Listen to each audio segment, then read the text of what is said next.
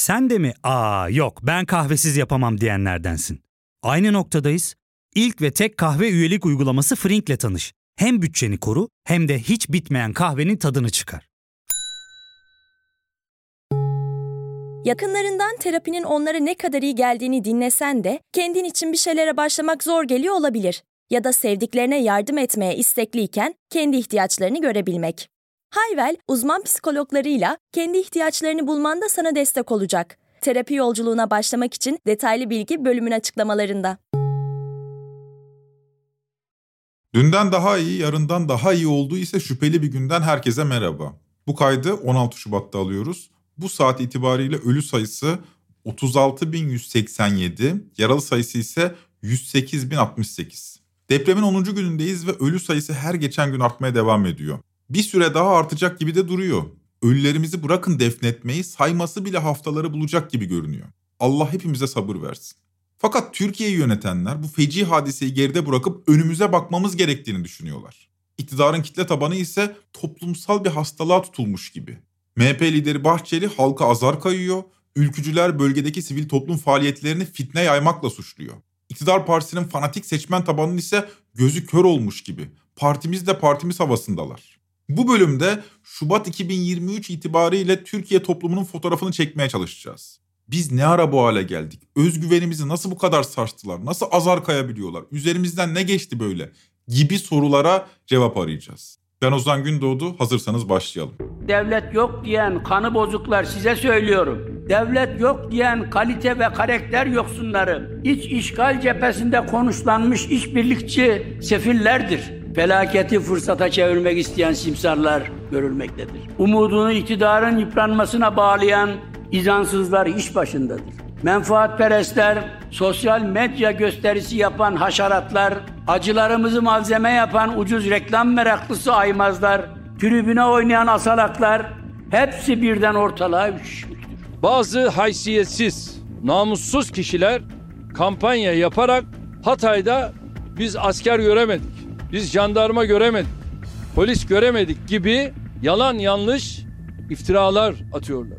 Bu şerefsizlerin ağzına biz onları meze yaptırmayız. Kimse devlet hafife almasın. Bunu çok net söylüyorum. Milletin bugün duygularıyla oynayan herkese hesabını en net şekilde sorarız. Günü geldiğinde şu anda tuttuğumuz defteri de açacağız. Devlet orada olmasın değil bir ahbap, 1 milyon ahbap gelse orayı ayağa kaldıramaz. Şu anda Oğuzhan Uğur bildiğin ateşin üstünde yürüyor. Burada AFAD var ya, burada Kızılay var, burada devlet var burada. Sen neyin peşindesin? Siz kimsiniz ya? Siz kimsiniz? Ne olduğunuzu zannediyorsunuz siz? Depremin 10. günü geride kaldı. Arama kurtarma faaliyetleri artık bitti. Ekipler bölgeyi terk etmeye başladı. 10 binlerimizi soğuk betonun altında bıraktık. Bölgede ağır bir matem havası var. Hepimizin başı sağ olsun. Fakat bu matemin ciddiyetiyle uzaktan yakından ilgisi olmayan bir ciddiyetsizlik Türkiye'ye egemen kılınmaya çalışılıyor. İktidar bu feci hadiseyi geride bırakıp yoluna devam etme telaşında. Bu hadisenin unutulması iktidarın koltuğunu korumak için tek umudu. Tek bir öz eleştiri vermeden, kuyruğu dik tutarak, yıllardır söyledikleri sözlerin unutulmasını umarak tek bir öz eleştiri vermiyorlar. Bu esnada da iktidarın propaganda aparatı olarak kullandığı medya organlarındaki freak şova hala tanıklık ediyoruz. 10 yaşında Ayça 185. saatte kurtuldu. Şu anda rekor Ayça'da mı Onur? Evet. Gelecekte zihnimizin bugünden daha sağlıklı çalışacağını umuyor ve bu kaydı geleceğe not düşüyorum. Türkiye toplumuyla ve kurumlarıyla hissizleşmiş, ruhsuzlaşmış durumda. Umarım bu patolojik durum yakın geleceğimizde tedavi edilmiş olur. O halde bu bölümde savunacağımız önermeyi sunayım. Bugün Türkiye öyle tarihsel bir durum yaşıyor ki iktidarın çıkarlarıyla geniş halk kesimlerinin çıkarları çatışıyor. İktidar ile toplum tam bir çıkar çatışması yaşıyor. İktidar kazanırsa toplum kaybedecek. İktidar kaybederse toplum kazanacak. Bu nedenle iktidar fanatiği küçük bir kütle kendi çıkarıyla çatışan, kısa vadeli hesaplarının peşinde koşan bir gruba dönüşüyor. Elbette bunu basit bir seçim aritmetiği üzerinden söylemiyorum. Durum çok daha ciddi. İktidar her şeye kaldığı yerden aynen devam etmek niyetinde. Bunun için bu travmanın unutulması lazım. Fakat halkın menfaati için deprem gerçeğiyle yüzleşmek zorundayız, unutmamak zorundayız. Birisi unutturmak istiyor ama halkın faydasına olan şey unutmamak. Erdoğan'ın 5.8'lik Silivri depreminden sonra dediği gibi deprem değil binalar öldürür. Geçtiğimiz hafta İstanbul'da yaşanan 5,8 büyüklüğündeki deprem bize karşı karşıya bulunduğumuz tehlikeyi bir kez daha hatırlatmıştır. Hani bir söz var ya, deprem değil bina öldürür. Gerçeği her depremde bir kez daha yüzümüze adeta şamar gibi inmiştir. O halde çare belli. Topyekün olarak kentlerimizi yeniden kalkındırmalıyız. Fakat bunun yapılması için bir öz eleştiri gerekiyor. 20 yıldır bir şey yapılmadı çünkü. Bu bölümde toplumun hastalıklarını teşhis etmeye çalışacak, hastalığın ciddiyetini ortaya koyacağız. Tedavi bizde değil ama hastalığın ciddiyetini ortaya koyacağız. Eğer bu hastalığı tedavi etmezsek bu toplumun içinde mutlu olmak imkansız hale gelecek. Bu hastalığın, hadi adına politik fanatizm diyelim bunun, bu fanatizmin bulaşmadığı kesimler, yani sizin bizim gibi insanlar bu toplumun içinde daha fazla yaşamak istemeyecektir eğer bu devam ederse. Halk dal kavukluğunun bu denli yaygın olduğu bir toplumsal yapıda kimse toplumu eleştirmiyor artık. Halbuki halka kızılmaz ama halk eleştiriden azade de değildir. Halk sorumluluk sahibi değildir. Dolayısıyla sorumluluk sahibi olmadığı için fatura halka kesilemez. Ama tekraren söyleyeyim, halk eleştiriden azade değildir. Toplumlar kendi içlerinden gelen eleştiriler üzerine sağlıklı bir yapı inşa edebilir. Dolayısıyla topluma eleştirmek sağlıklı bir tepkidir. O halde bu bölümde halkımızı masaya yatıracak ve toplumsal patolojiyi ele alacağız. Bunun için son 2 günü, yani 14 ve 15 Şubat'ta yaşananları sizlere anlatacağız. Önce 2 gün önceye MHP grup toplantısına gidelim. MHP lideri Devlet Bahçeli'nin grup toplantısının konusu devletin itibarıydı. Kendi partisi ve AKP'yi devletle özdeş hale getirdi ve buraya dönük eleştirileri devletin itibarına bir saldırı olarak nitelendirdi. Bu sayede devletin kutsallığı, tırnak içinde bahsediyorum, devletin kutsallığının arkasına yerleşmiş oldu. Kendilerine doğru gelen bütün eleştiriler ise bu kutsallığa çarpacaktı. Devletin yetişemediği ne vardır ki dedi ve Ahbap ile Babala'ya saldırdı. Devletin yapamadığı, yatıştıramadığı ve yetişemediği ne vardır da ahbapçılar ve babalacılar akraba gibi kanat çıkmaktadır. Felaketin 10. günündeyiz ve hala devletin yetişemediği ne var ki diye sorulabiliyor. Bu eleştirilere karşı Haluk Levent, Sayın Bahçeli'nin yanlış yönlendirildiğini düşünüyorum dedi. Oğuzhan Uğur da aynı şekilde Bahçeli'nin danışmanları tarafından yanlış bilgilendirildiğini düşündüğünü söyledi. Şimdi Haluk Bey de Oğuzhan Bey de hakikati söyleyebilecek durumda değiller. Hassas bir süreci yönetiyorlar. Açıklamalarını bu nedenle anlayışla karşılıyorum. Ama biz bari hakikati söyleyelim. Bahçeli yanlış yönlendirilmiyor. Tam tersi, durumu tam olarak farkında. Her şeyi ben yaparım. Ben mükemmelim. Benden önce her şey çok kötüydü ve ben geldim diye her şey çok düzeldi. İddiasındaki bir iktidar sivil toplumdan yardım isteyemez. İktidarın felsefesinde veren el alan elden üstündür. Bizim geleneklerimizde, bizim örf ve adetlerimizde veren el alan elden hayırlıdır anlayışı var. İktidar veren el olma tekelini kaybetmek istemiyor. Bölgede veren el sadece iktidar değil, sivil toplum da veren el konumunda. Durum böyle olunca iktidar sahipleri panik yapıyor. Ahbap'ın yardım faaliyetlerini devletin itibarına düşen bir gölge olarak okuyorlar. Devlet Bahçeli'yle konuşmasında burayı vurguluyor. Bu sahtekarların Türk televizyonunda artık yer almaması lazımdır. Devleti ac içinde göstericesine, sosyal medyaya üşüşenler bindikleri dalı kestiklerini ne zaman anlayacaklardır? Böylesi bir müfterislik kimin harcı, kimin haddidir? Türkiye Cumhuriyeti devleti güçlüdür. Her müşkülatın, her mihnetin, her mikrobun üstesinden gelmesi mümkün ve mukadderdir. Sivil toplumun bölgedeki varlığı halka lazımdır ama iktidara tehdittir. Bunları henüz 8 Şubat'ta yayınladığımız Trend Topik bölümünde de söylemiştik. Afetin 10. gününe geldik ve durum artık teşhir olmaya başladı. Bu haliyle tarihsel bir durumu tekrar vurgulayalım. İktidarın çıkarlarıyla halkın çıkarları çatışma halindedir. Devlet Bahçeli'nin bu konuşmasının ardından gözler İçişleri Bakanı Süleyman Soylu'ya çevrildi. Biliyorsunuz MHP'ye yakın bir isim Soylu ve kendisi de bölgenin en yetkili bakanı, İçişleri Bakanı sonuçta. O da Bahçeli'nin ardından yaptığı açıklamasında uzun uzun bölgedeki sivil toplumun yardım faaliyetlerine ses etmediklerini anlattı ve ama dedi. Ama Ama bunu istismar eden varsa da, bu konuda devletle eş koşmaya çalışan varsa da elbette ki gereği yerine getirilir, getirilecektir. Bunu da ifade etmek istiyorum. Devletle eş koşmaya çalışan varsa diyor Soylu. Ne haddimize Sayın Soylu? Sizin haşmetli, ulu, kutsal devletinizin yanında halkın kendi çabalarıyla yaşattığı yardım faaliyeti nedir ki? Aslında istenen şudur. Bölgedeki yardım faaliyetinin ana gövdesini iktidar oluştursun ki afetten sonraki günlerde ortaya çıkan facia unutturulabilsin. Unutulduktan sonra kaldığımız yerden bir sonraki faciaya kadar beklememiz isteniyor. Fakat ilginç bir tabloyla da karşı karşıyayız. Hani derler ya, bal deyince ağız tatlanmıyor diye. İktidar yetkilileri de sadece bize güvenin deyince, insanlar oldu o zaman sadece size güvenelim demiyor.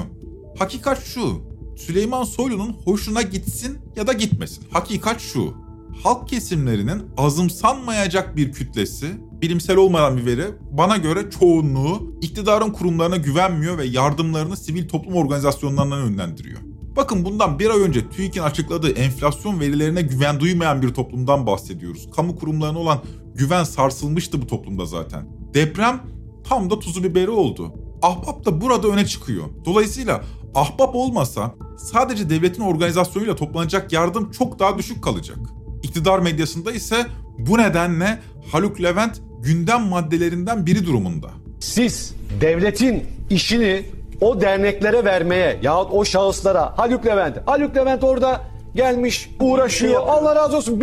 Yani bakın enkazdan bir çakıl. Serin kanlıca söylüyor. Tabii. Alıyoruz AFAD'la koordineli bir şekilde diyor. Ama yani açık kapılı söylüyor. Daha net anlatması lazım. Haluk Levent'e 1 milyar lira teslim edemezsin. Enkaz altında insanlar varken yardım faaliyetine koşturan bir sanatçıyı hedef alabiliyorlar. İnanılmaz bir kötülük. Siyasetçilerin ve iktidarın propaganda aparatlarının ahbapa yüklenmesi bir tuhaf durum daha yaratıyor ama.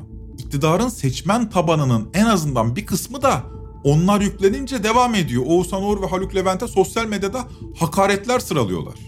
Çok büyük bir faciayı yaşadıktan sonra bile bölgeye yardım götürme gayretinde olan insanlar bu toplumun fertlerinden hakaret yiyebiliyorlar. Ve bu hakareti sarf edenler de son derece gururlu, utanmıyorlar yani. Böyle bir tavır toplumda hakim hale gelirse siz bu toplumun arasında yaşamak ister misiniz? Empati duygumuzu kaybettirmeye çalışıyor, hissiz, ruhsuz bir toplum olmamızı istiyorlar. Özgüvenimizi sarsıp itiraz edenleri kolaylıkla azarlamak istiyorlar. Çünkü itiraz edenleri azarlamak için toplumun geniş kesimlerinin özgüveninin sarsılması lazım. Biz kimiz ki diyebilmesi lazım toplumun. Ulu, haşmetli devletin karşısında biz kimiz ki? 2 kampa bölünmüş toplumsal yapımızın böyle kalması arzusundalar. Kendi kamplarının içine 10 milyonlarca insanı hapsedip bu insanların zihinlerini manipüle etmek istiyorlar. Halbuki bu insanlarla diyalog kurmak zorundayız. Yaşamak için diyalog kurmak zorundayız. Diyalog kurmak zorundayız çünkü bunu yapmazsak makul olandan giderek uzaklaştırıyorlar insanları. Makulü aramak giderek zorlaşıyor. Ya fark ettin mi? Biz en çok kahveye para harcıyoruz. Yok abi, bundan sonra günde 1. Sen Frink kullanmıyor musun? Nasıl yani? Yani kahvenden kısmına gerek yok. Frink'e üye olursan aylık sadece 1200 TL'ye istediğin çeşit kahveyi istediğin kadar içebilirsin. Günlük 40 TL'ye sınırsız kahve mi yani? Çok iyiymiş. Aynen. Hatta şu anda 200 TL'lik bir indirim kodu da var. Hadi hemen indirip üye ol da bu fırsatı kaçırma. Terapiye başlamak, içinden çıkamadığın döngüleri kırmak, bazı yanlış bulduğun kararlarını değiştirmek ve kendinle beraber daha huzurlu bir yaşam inşa etmek için atabileceğin en değerli adımlardan biri. Hayvel ile yoğun yaşam tempona uyum sağlayarak online terapi seanslarını takvimine göre ayarlayabilirsin. 1000'i aşkın uzmandan sana en uygun terapisti seçebilir, PodBi10 koduyla indirimden yararlanabilirsin. Detaylı bilgi açıklamalardaki bağlantıda. Çok örnek bir olayla karşı karşıya kaldık son 10 günde. Şu Allahu Ekber meselesi. Arama kurtarma faaliyeti sürerken bu tartışmaya katılma niyetim yoktu. Fakat tam da halkın durumunu masaya yatırdığımız bu bölümde bu konuya bir parantez açarsak tezimizi güçlendiririz gibi geliyor. Vaka şu, hepiniz görmüşsünüzdür. Sağ kurtulanlar enkazın başında tekbirlerle karşılanıyor. Sen ye! Tekbir! Allahu Ekber! Tekbir! Allahu Ekber! Tekbir! Çok şükür. Müslüman kamuoyu bunu normal karşılıyor. Dedim ya, empati duygumuzu kaybettik, hissizleştik, ruhsuzlaştık diye. Uzmanlar şunu söylüyor. Enkaz altından çıkarılan insanlar büyük bir şok yaşıyorlar. Kurtarma esnasında sessizliğin hakim olması bu şokun kalıcı hasar bırakmaması için önemli. Yani titizlikle çıkarılmalı insanlar enkaz altından, gürültüyle değil. Nitekim uluslararası ekipler bu kurala riayet ediyorlar. Derin bir sessizlik içinde çıkarıyorlar insanları.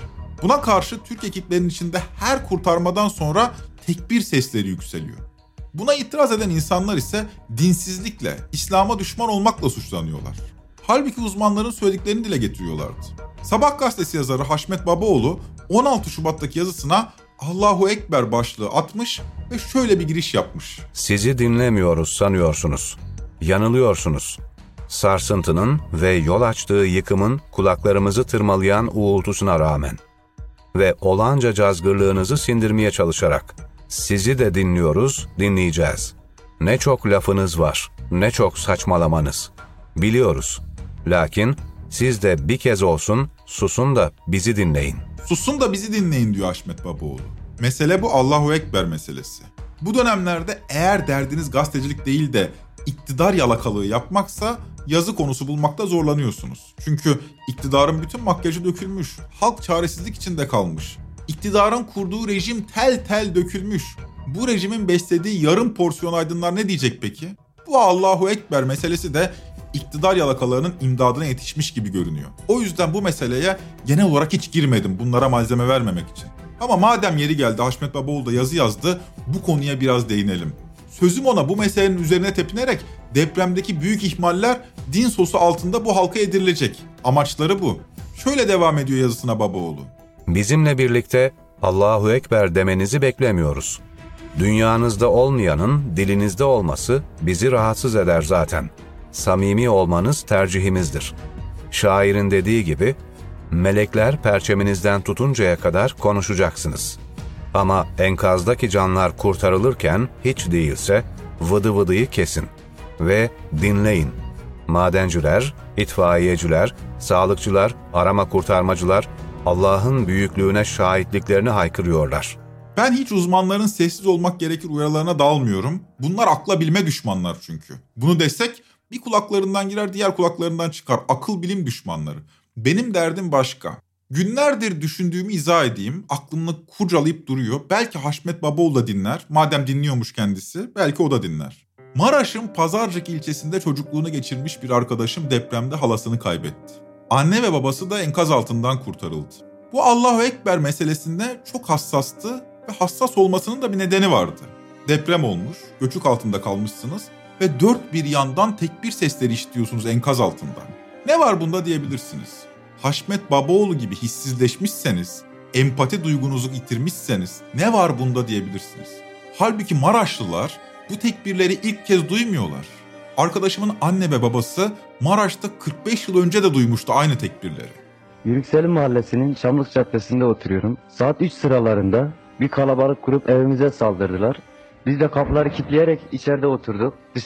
Dışarı çıkmalarımızı söylediler fakat dışarı çıkmadık. Pencereden gelen bir kurşunla babam yaralandı. Kapıdan gelen kurşunla ben bacaklarımdan yaralandım. Bir kardeşim somyanın altında saklanmıştı 7 yaşında. O da yaralandı bir kurşundan. Bu durumda babam dışarı çıkmak zorunda kaldı. Babam dışarı çıkacaktı. Ben bırakmadım, çıkmayın dedim. Fakat babam dışarı çıktı. Arkasından annem çıktı. 14 yaşında bir kardeşim çıktı. Bir de misafirimiz vardı. 18-19 yaşında. Öğrenciydi. Dışarı çıktı. Dışarıdakiler bunları öldürmek sevaptır. Bunları öldürdüğümüzde cennete gideceğiz. Saldırın bozkurtlar, öldürün, bunlar Müslüman değil diye söyleniyorlardı. Arkasından otomatik silah sesleri geldi. Bir müddet geçti aradan, yardımcı askeri kuvvetler gelmiş olacak ki dışarı gittiğimizde saldırganların kaçtığını, hepsinin dışarı gidenlerin hepsinin öldüğünü gördük. Babam kanlar içinde kalmıştı, çok yaralıydı. Buraya getirdik fakat yarım saat geçti, öldü. Vahşet bu. Dünya çapında bir olay. Artık yani bunun hesabını kimden soracaksınız? Bu ne biçim olay? Hiç insanlık yok mu? Bu nedir başımıza gelen? Biz insan değil miyiz? Göçük altında bir kez daha dinlediler Allahu Ekber sloganlarını. Biliyorum Allahu Ekber, Allah büyüktür demektir. Biliyorum Müslümanlar için bu söz rahatsızlık yaratmaz. Ama Müslüman halk kesimlerinin de biraz empati yapması gerekir. Haşmet Babaoğlu gibi tiplerin böyle empati kabiliyeti olmayabilir ama halk kesimleri birbirini anlar. Dindar kamuoyunun bu sloganın kendileri dışındaki halk kesimlerindeki çağrışımlarını anlaması gerekir. Bu sloganlar eşliğinde insanları katlettiniz madem, o zaman 45 yıl sonra yine aynı yerde nobranca, kabaca bu sloganı atmadan önce düşüneceksiniz. Bu sloganı enkaz altında büyük bir travma yaşamış insanlara dinlettiniz saatler boyunca. Ve ses edeni de tıpkı 45 yıl önce olduğu gibi dinsizlikle suçluyorsunuz. Bu olacak iş değil. İnsan olan beni anlar. Haşmet Babaoğlu anlar mı anlamaz mı bilmiyorum ama anlar herhalde. İnsan olan anlar dedik çünkü. İktidara fanatiklik derecesinde bağlı kitleler derin bir travma yaşıyorlar. Çünkü hakikat ortada gün gibi duruyor. Bu fanatik kitlenin bir kısmı vaziyeti alacakaranlık içinde de olsa görmeye başladı. Bir kısmı ise zifiri karanlığa hapsediliyor. Alacakaranlıktakiler meseleyi bir tür beceriksizlik olarak okuyor. Halbuki beceriksizlik değil bu. Çünkü beceriksizlik diyebilmek için bazı hedeflerinizin olması gerekir. Bu halkın barınma hakkına ilişkin bazı hedefleriniz vardır ve bu hedeflerinizin gerisine düştüğünüzde beceriksiz olursunuz. Halbuki burada barınma hakkına ilişkin bir hedef falan yok ki. Öylece bakmışsınız, felaket geldiğinde kader deyip geçeriz, felaketi siyaseten yönetebiliriz demişsiniz. Kenarda köşede bir çadır stoğu bile bulundurmamışsınız. O yüzden orada da beceriksizlik falan yok. Hatta kendi açılarından fena gitmiyoruz diyor bile olabilirler. Hele ki 15 Şubat'tan sonra. Ne oldu 15 Şubat'ta? 15 Şubat'ta tam bir freak şova tanıklık ettik. Tüm televizyonlar bir yardım kampanyası için bir araya gelmişti. Bunu önceden biliyordum ve hatta organizasyon açıkçası hoşuma da gitmişti. Ne güzel işte bir dayanışma ağı örülüyor, böylece yardımlar toplanıyor falan diye düşünmüştüm. Fakat programı izlemeye başladığımda insanlığımdan utanan bir freak şova tanıklık ettiğimi fark ettim. Dayanışmanın yerini bir tür hayırseverlik gösterisi aldı. Türkiye'nin günahkar sermayesi 15 Şubat'ta günah çıkarmaya çalıştı. Telefonla canlı yayına bağlanan inşaat sermayesi sanki hiç suçları günahları yokmuş gibi dağıttılar sadakalarını ve alkışları topladılar. Açılışı Ziraat Bankası'na $750 milyon borcunu ödemeyen Yıldırım Demirören'le yapalım. Merhabalar, kimle görüşüyorum? Yıldırım Demirören. Sağ olun efendim, siz nasılsınız? Sağ olun, çok mersi. Sayın Yıldırım Demirören, Demirören Holding Yönetim Kurulu Başkanı yayınımızda ilk arayan isim oldu. Buyurun efendim, sizi dinliyoruz. Ardından ATV Sabah grubunun sahibi 3. Havalimanı'nın işletmecisi Cemal Kalyoncu bağlanıyor. İyi akşamlar, Cemal Kalyoncu benim. Kalyoncu. Hoş geldiniz programımıza Cemal Bey. Gözler Mehmet Cengiz'i ararken o da beliriyor telefonun başında. Mehmet Cengiz telefon hattımızda. Telefona bağlanan Mehmet Cengiz 1-2 dakika halkımıza başsağlığı diliyor ve ardından 3 milyar lira bağışladığını açıklıyor. 3 milyar lira. Asgari ücretli 353 bin kişinin maaşı tek kalemde. Bu geceye 2,5 milyar lira bağışta bulunduğunuzu açıklıyorsunuz. İlave yapıyorum. 3 milyara tamamlıyorum. Çok teşekkür ediyorum. O 3 milyara tamamlıyorsunuz. Çok teşekkür ediyoruz. Sağ olun. Allah kabul etsin hayrınızı inşallah. Allah kabul etsin hayrınızı inşallah. Derken kamu kurumları yöneticileri de bağış kampanyasına destek atıyorlar. 2 ay önce piyasaya ucuz kredi dağıttığı için sermaye yetersizliği yaşayan ve hazineden 60 milyar TL sermaye desteği almak zorunda bırakılan kamu bankaları toplamda 45 milyar TL tırnak içinde bağış yapıyorlar. Sonra telefona Merkez Bankası Başkanı bağlanıyor. 3 yıl önce Türkiye'nin zor günler için ayırdığı 41 milyar TL'lik ihtiyat akçesine hazineye devreden Merkez Bankası Başkanı kampanyaya 30 milyar lira bağışladığını duyuruyor. İş iyice zıvanadan çıkıyor. Diyanet İşleri Başkanı falan bağış yapıyor 310 milyon TL. Hangi paradan bağışlıyorsun, nereyi bağışlıyorsun bilen yok. Hazinenin parasını mı bağışlıyorsun? Meçhul. Türkiye'nin egemenleri 15 Şubat'ı yıkıntılar eşliğinde bir arınma gecesine dönüştürüyor. Sadakalar havalarda uçuşuyor. Dua alıyorlar, alkışlarla uğurlanıyorlar. Zihni berrak insanlar bu görüntü karşısında dehşete düştü. Ama kamuoyunun bir kısmı bir tuhaflık görmedi bu gecede. Halbuki insanlığımızdan utandığımız saatler yaşadı insan kalabilenler. Ruşen Çakır da 16 Şubat'taki yayınında Eduardo Galeano'dan bir alıntı yapmış bu konu üzerine. Hayırseverliğe inanmıyorum, dayanışmaya inanıyorum. Sadaka dikeydir, yukarıdan aşağıya gider. Dayanışma yataydır, diğer kişiye saygı duyar. Sadaka dikeydir, yukarıdan aşağıya gider. Dayanışma ise yataydır, diğer kişiye saygı duyar. İşte sorunumuz da bu. Saygısız bir topluma dönüşüyoruz. Eğer en tepeden egemenler aracılığıyla sadaka kültürü bu toplumun dinamiklerine yerleştirilirse aşağı katmanlarda çok daha feci yozlaşmalar yaşarız. Toplum içindeki pisliği itiraz ederek, faşizme karşı gelerek, omuz omuza durarak, onurunu kurtararak değil de sadaka vererek temizlemeye yeltenirse kendi pisliğimizde boğuluruz. Cüneyt Özdemir'e konuşan bir depremzedeye kulak verelim. Bir de yanlış anlamayın, gelen hep videomuzu çekmeye gelmiş. Şu cep telefonuyla biri erse atacak diye, bir TikTok'a koyacak diye gelmiş burada bizi çekiyor yani. Yardımı bile çekiyor yani. Ne yapıyorsun dedim sen ya. Bana bir ekmek veriyor, bana reelse çek koyacak diye şey yapıyor yani. Yardıma gelen. Evet. İstemiyorum dedim senin. Bir Ouroboros yılanına benziyor iktidar gücü. Kendisinden daha haşmetlisi, daha ulusu yok ama kendi kuyruğunu da yemeye başladı. Fakat sorun o ki toplumun bir kısmını da kuyruğuyla beraber midesine indiriyor. Saygısız bir topluma dönüşüyoruz. İçimizde bir virüs giderek yayılıyor. Çok tehlikeli. Rekor aç adamı diyen Ahmet Hakan'ın durumunda bir tuhaflık görmüyorlar. Sadakayı değil, dayanışmayı büyüten Ahbap'a soğuk bakıyorlar. Tekbir seslerinden neden rahatsız olunduğunu anlamaya bile çabalamıyorlar. Dinsiz deyip geçiyorlar. Tablonun umutsuz olduğunu düşünmüyorum. Küçük bir azınlıktan bahsettiğimizi varsayıyorum. İktidarın tüm ayak oyunlarına rağmen sadakayı değil, dayanışmayı önceliyor toplumumuz. Dayanışmaya sıkı sıkı sarılmamız hastalıklarımızı da tedavi edecektir diye düşünüyorum. Trend Topi'yi PodBiMedia ile beraber hazırlıyoruz. Bir sonraki bölüme kadar ümitleriniz tükenmesin. Hoşçakalın. İlk ve tek kahve üyelik uygulaması Frink, 46 ildeki 500'den fazla noktada seni bekliyor. Açıklamadaki kodu girerek sana özel 200 TL'lik indirimden faydalanmayı unutma. Hadi sen de Frink üyeliğini başlat, kahven hiç bitmesin.